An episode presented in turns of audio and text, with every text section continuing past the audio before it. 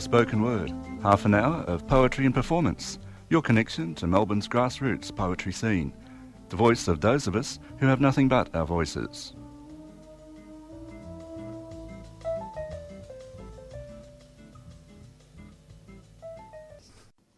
You're on Community Radio 3CR. This is the Spoken Word program, and today it's being presented by me, Santo Katsati. Today's program is going to play some recordings from a gig that took place last year. It was a tribute to the great Allen Ginsberg. The purpose of this tribute, which took place at Hares and Hyenas Bookshop in Johnston Street, on Wednesday, 25 October 2017, in the evening. The purpose of the tribute was that at that time it was the 50th anniversary of the Howl obscenity trial, Howl being the great poem and book that Allen Ginsberg wrote, which was highly controversial at the time. And also last year was the 20th anniversary of the death of Allen Ginsberg. Ginsberg broke new territory as an openly gay writer in the 1950s, and he also crossed over into political poetry, mystical beat poetry, and there were also some very tender evocations of the working class. He certainly is now recognised as one of America's premier poets of the 20th century.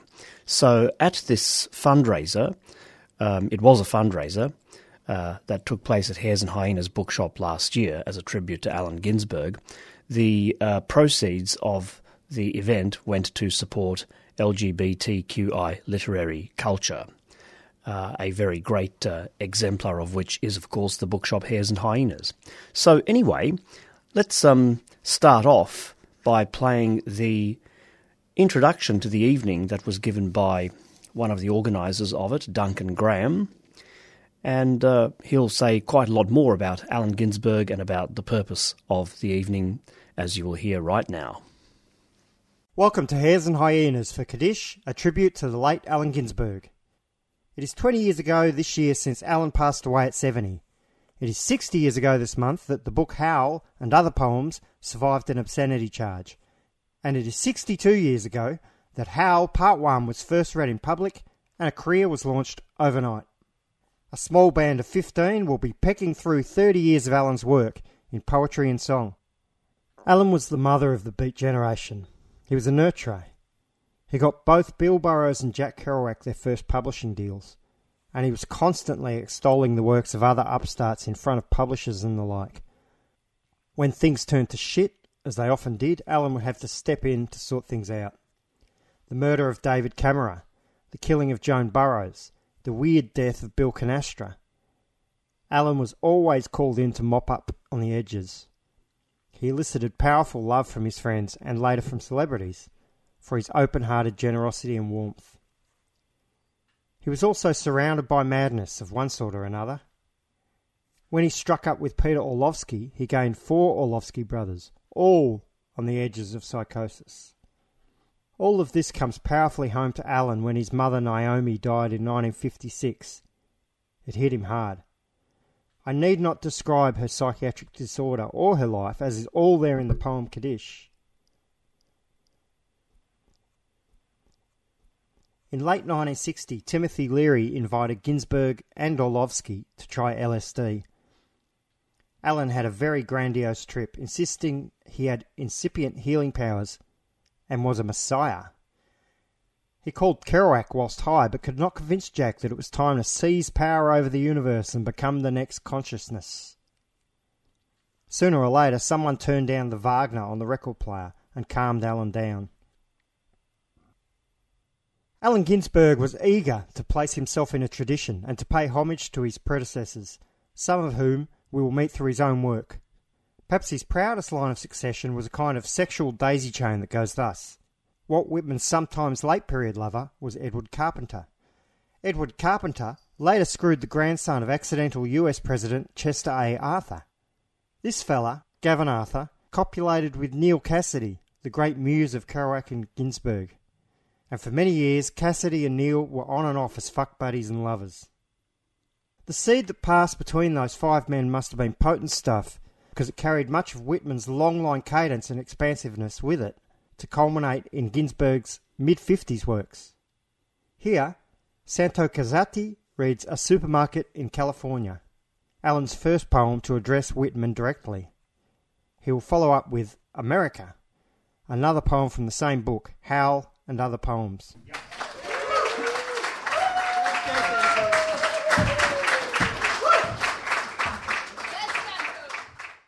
A Supermarket in California. What thoughts I have of you tonight, Walt Whitman, for I walked down the side streets under the trees with a headache, self-conscious, looking at the full moon.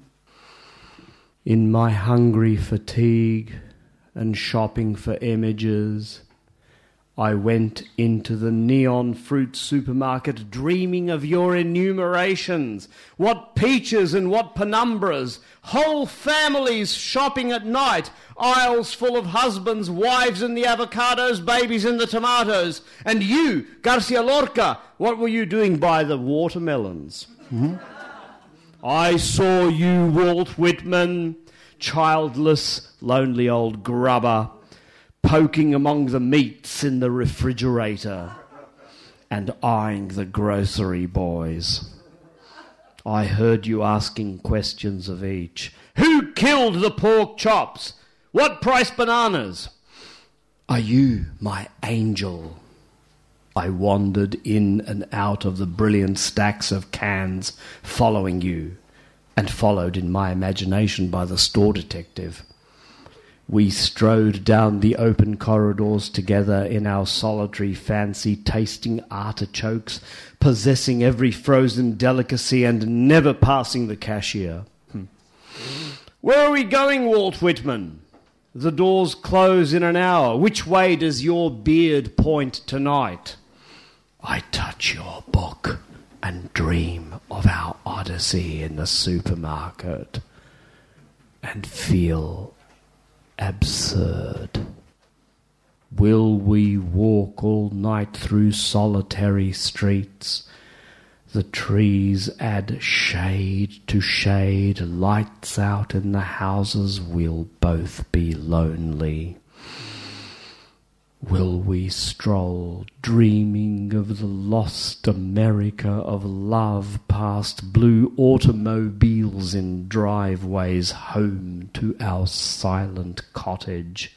Ah, dear father, grey-beard, lonely old courage teacher, what America did you have when Charon quit poling his ferry and you got out on a smoking bank and stood watching the boat disappear on the black waves of Lethe?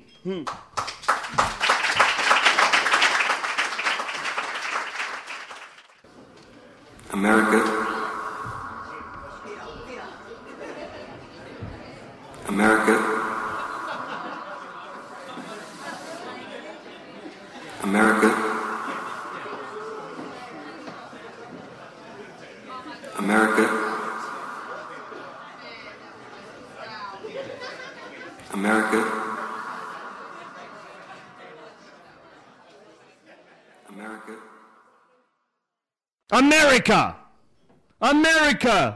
I've given you all, and now I'm nothing! America! $2.27, January 17, 1956. I can't stand my own mind. America, when will we end the human war? Go fuck yourself with your atom bomb. I don't feel good. Don't bother me. I won't write my poem until I'm in my right mind. America, when will you be angelic? When will you take off your clothes? When will you look at yourself through the grave? When will you be worthy of your million Trotskyites? America, why are your libraries full of tears? America, when will you send your eggs to India? I'm sick of your insane demands. When can I go into the supermarket and buy what I need with my good looks? America, after all, it is you and I who are perfect, not the next world. Your machinery is too much for me. You made me want to be a saint. There must be some other way to settle this argument. Burroughs is in Tangiers. I don't think you'll come back. It's sinister. Are you being sinister? Or is this some form of practical joke? I'm trying to come to the point. I refuse to give up my obsession. America, stop pushing. I know what I'm doing. America, the plum blossoms are falling. I haven't read the newspapers for months. Every day somebody goes on trial for murder. America, I feel sentimental about the Wobblies. America, I used to be a communist when I was a kid. I'm not sorry. I smoke marijuana every chance I get. I sit in my house for days on end and stare at the roses in the closet.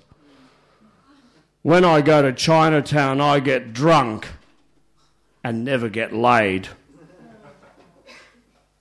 My mind is made up. There's going to be trouble. You should have seen me reading Marx. My psychoanalyst thinks I'm perfectly right. I won't say the Lord's Prayer. I have mystical visions and cosmic vibrations. America, I still haven't told you what you did to Uncle Max after he came over from Russia. I'm addressing you! Are you going to let your emotional life be run by Time magazine? I'm obsessed by Time magazine. I read it every week. Its cover stares at me every time I slink past the corner candy store. I read it in the basement of the Berkeley Public Library. It's always telling me about responsibility. Businessmen are serious. Movie producers are serious. Everybody's serious but me. It occurs to me that I am America. I'm talking to myself again. Asia is rising against me. I haven't got a Chinaman's chance. I'd better consider my national resources. My national resources consist of 2 joints of marijuana, millions of genitals, and unpublishable private literature that goes 1,400 miles an hour and 25,000 mental institutions. I say nothing about my prisons, nor the millions of underprivileged who live in my flower pots under the light of 500 suns. I have abolished the whorehouses of France. Tangiers is the next to go. My ambition is to be president, despite the fact that I'm a Catholic. America! How can I write a holy litany in your silly mood? I will continue like Henry Ford. My strophes are as individual as his automobiles. More so, they're all different sexes. America, I will sell you strophes. $2,500 a piece. $500 down on your old strophe. America, free Tom Mooney. America, save the Spanish loyalists. America, Sacco and Vanzetti must not die. America, I am the Scottsboro Boys. America! When I was 7, Mama took me to communist cell meetings. They sold us garbanzos, a handful per ticket. A ticket cost a nickel and the speeches were free. Everybody was angelic and sentimental about the workers and also sincere. You have no idea what a good thing the party was in 1935. Scott Nearing was a grand old man, a real mensch. Mother Blewell made me cry. I once saw Israel Amter playing. Everybody must have been a spy. America, you don't really want to go to war. America, it's them bad Russians. Them Russians, and them Chinamen. And them Russians. The Russia wants to eat us alive. The Russia's power mad. She want to take our cars from out our garages. Her want to grab Chicago. Her needs a Red Reader's Digest. Her wants our auto plants in Siberia. Him big bureaucracy running our filling stations. That no good. Ah, him make Indians learn read. Him need big bad black niggers. Ha! Her make us all work 16 hours a day. Help! America, this is quite serious. America, This is the impression I get from looking in the television set. America, is this correct? I better get right down to the job. It's true, I don't want to join the army or turn lathes and provision parts factories. I'm nearsighted and psychopathic anyway. America, I'm putting my queer shoulder to the wheel. Woo!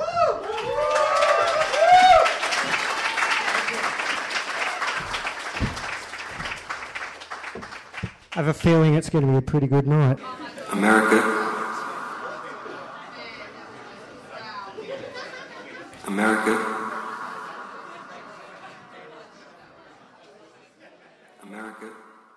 Halfway between Paterson in New Jersey, where Allen grew up, and Manhattan, where he lost his psychic and sexual cherry, lies the town of Rutherford. Here, for over 35 years, the local Puerto Rican pediatrician spent his nights writing sparse, Imagist poems and hanging out with Ezra Pound and Hilda Doolittle. His name was William Carlos Williams. His early style could be summed up with his most reprinted poem, which can be read in under 10 seconds. So much depends upon a red wheelbarrow glazed with rainwater beside the white chickens. When Ginsberg saw Williams read in 1950, he felt a revelation and a kinship. They struck up a correspondence and inaugurated a mentorship that would continue for 30 years. From Williams, Ginsberg would learn how to find a design that sat between poetry and prose, and also how to break the lines for maximum power in performance. Whilst teaching in China in 1984, 20 years after the old man's death, Allen wrote Written in My Dreams by William Carlos Williams, an evocation of his mentor's style. This will be read by Waffle Iron Girl.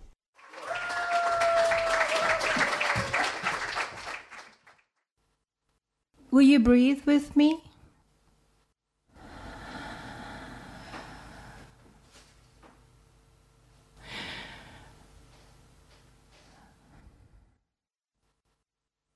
I was listening to a lecture that Ginsberg was giving at the Naropa University.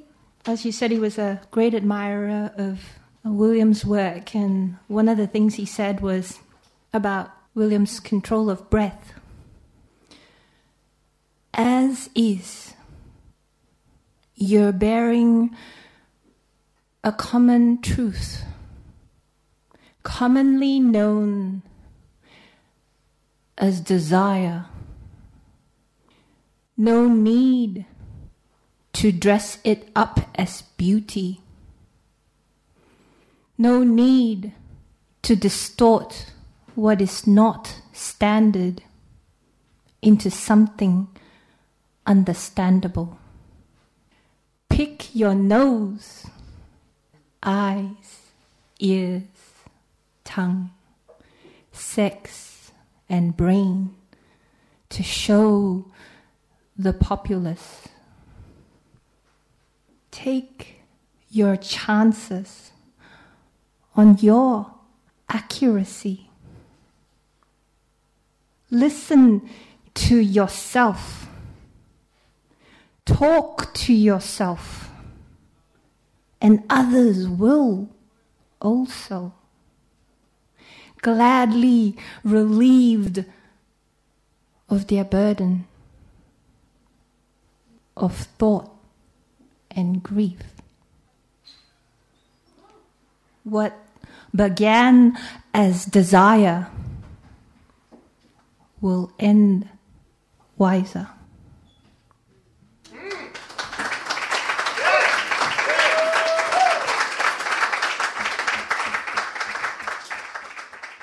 As a spoken word performer, I am often talking to you. When I found this, I felt like it was speaking to me.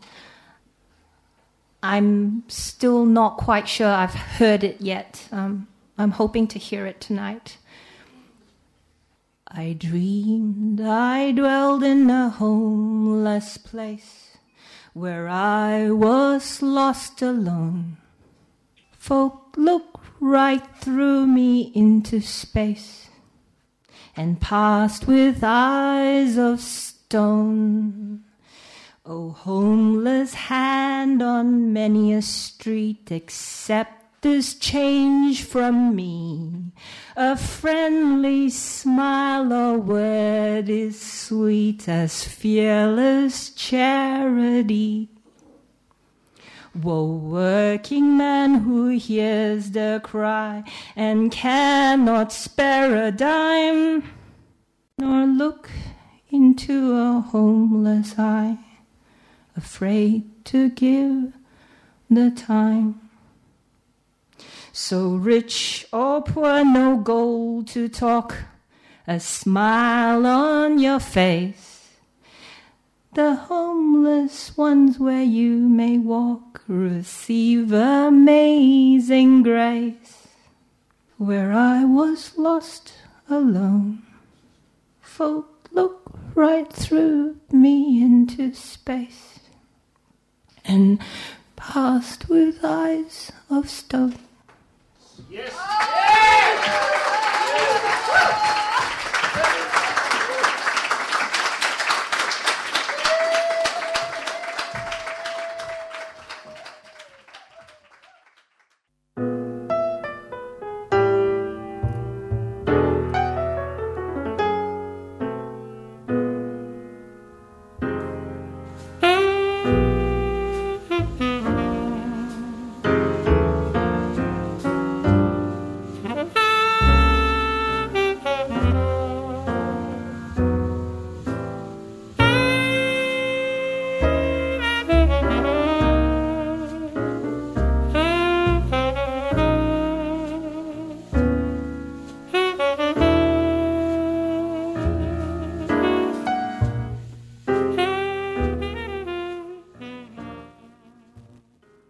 You're on Community Radio 3CR and you're listening to the Spoken Word program. Today's program is playing some excerpts from a gig at Hares and Hyenas Bookshop last year in tribute to Allen Ginsberg. And we're now going to move to a very passionate performance and reading by the other organiser of the event and also longtime 3CR stalwart, Peter Davis.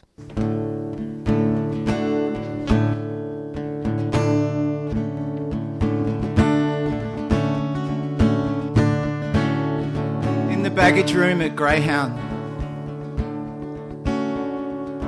In the depths of the Greyhound terminal, sitting dumbly on a baggage truck, looking at the sky, waiting for the Los Angeles Express to depart, worrying about eternity over the post office roof in the nighttime red downtown heaven.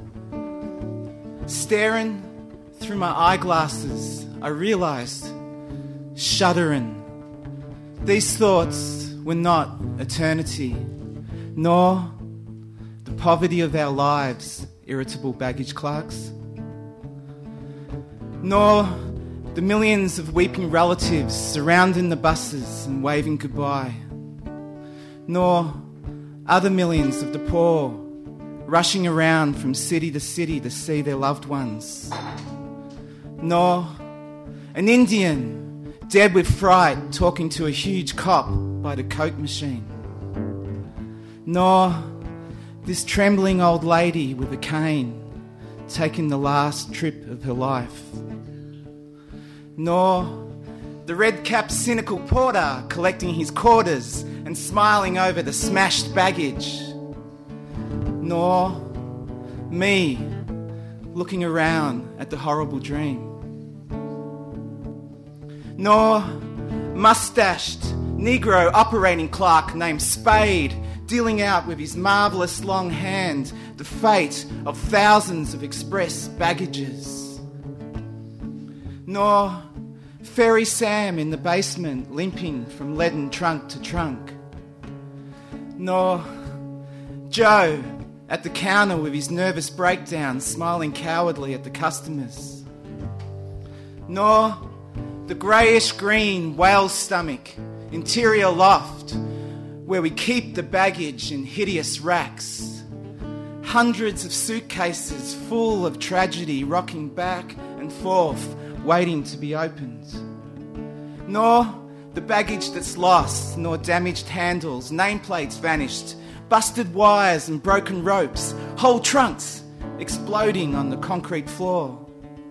Nor sea bags emptied into the night in the final warehouse.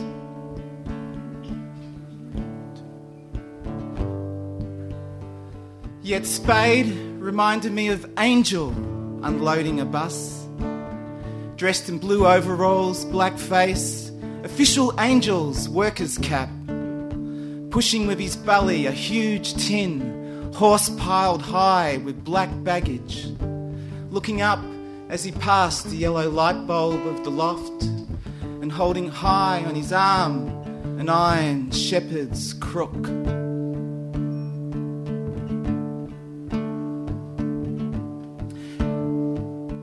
It was the racks, I realised, sitting myself on top of them now, as is my wont at lunchtime to rest my tired foot. It was the racks, great wooden shelves and stanchion posts and beams assembled floor to roof, jumbled with baggage. The Japanese white metal post-war trunk, gaudily flowered and headed to Fort Bragg. One Mexican green paper package and purple rope adorned with names for nogales. Hundreds of radiators all at once for Eureka. Crates of Hawaiian underwear. Rolls of posters scattered over the peninsula. Nuts to Sacramento. One human eye for Nepal. An aluminium box filled with human blood for Stockton. And a little red package of teeth for Calistoga. It was the racks, and these on the racks I saw, naked in the electric light, the night before I quit. The racks were created to hang our possessions, to keep us together, a temporary shift in space. God's only way of building the rickety structure of time. To hold the bags, to send on the roads, to carry our luggage from place to place. Looking for a bus to ride us back home to eternity, where the heart was left and farewell tears began.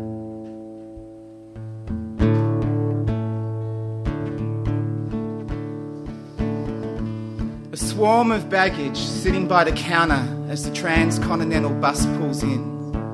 The clock registering 12:15 a.m., May 9, 1956.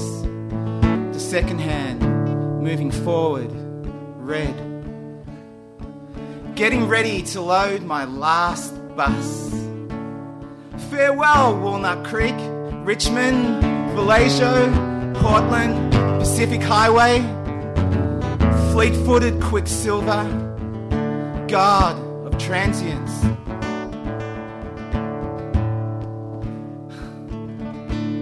One last package sits lone at midnight, sticking up out of the coast rack, high as the dusty fluorescent light. The wage they pay us is too low to live on. Tragedy reduced to numbers. This for the poor shepherds. I'm a communist. Farewell, ye greyhound, where I suffered so much, hurt my knee and scraped my hand and built my pectoral muscles as big as vagina.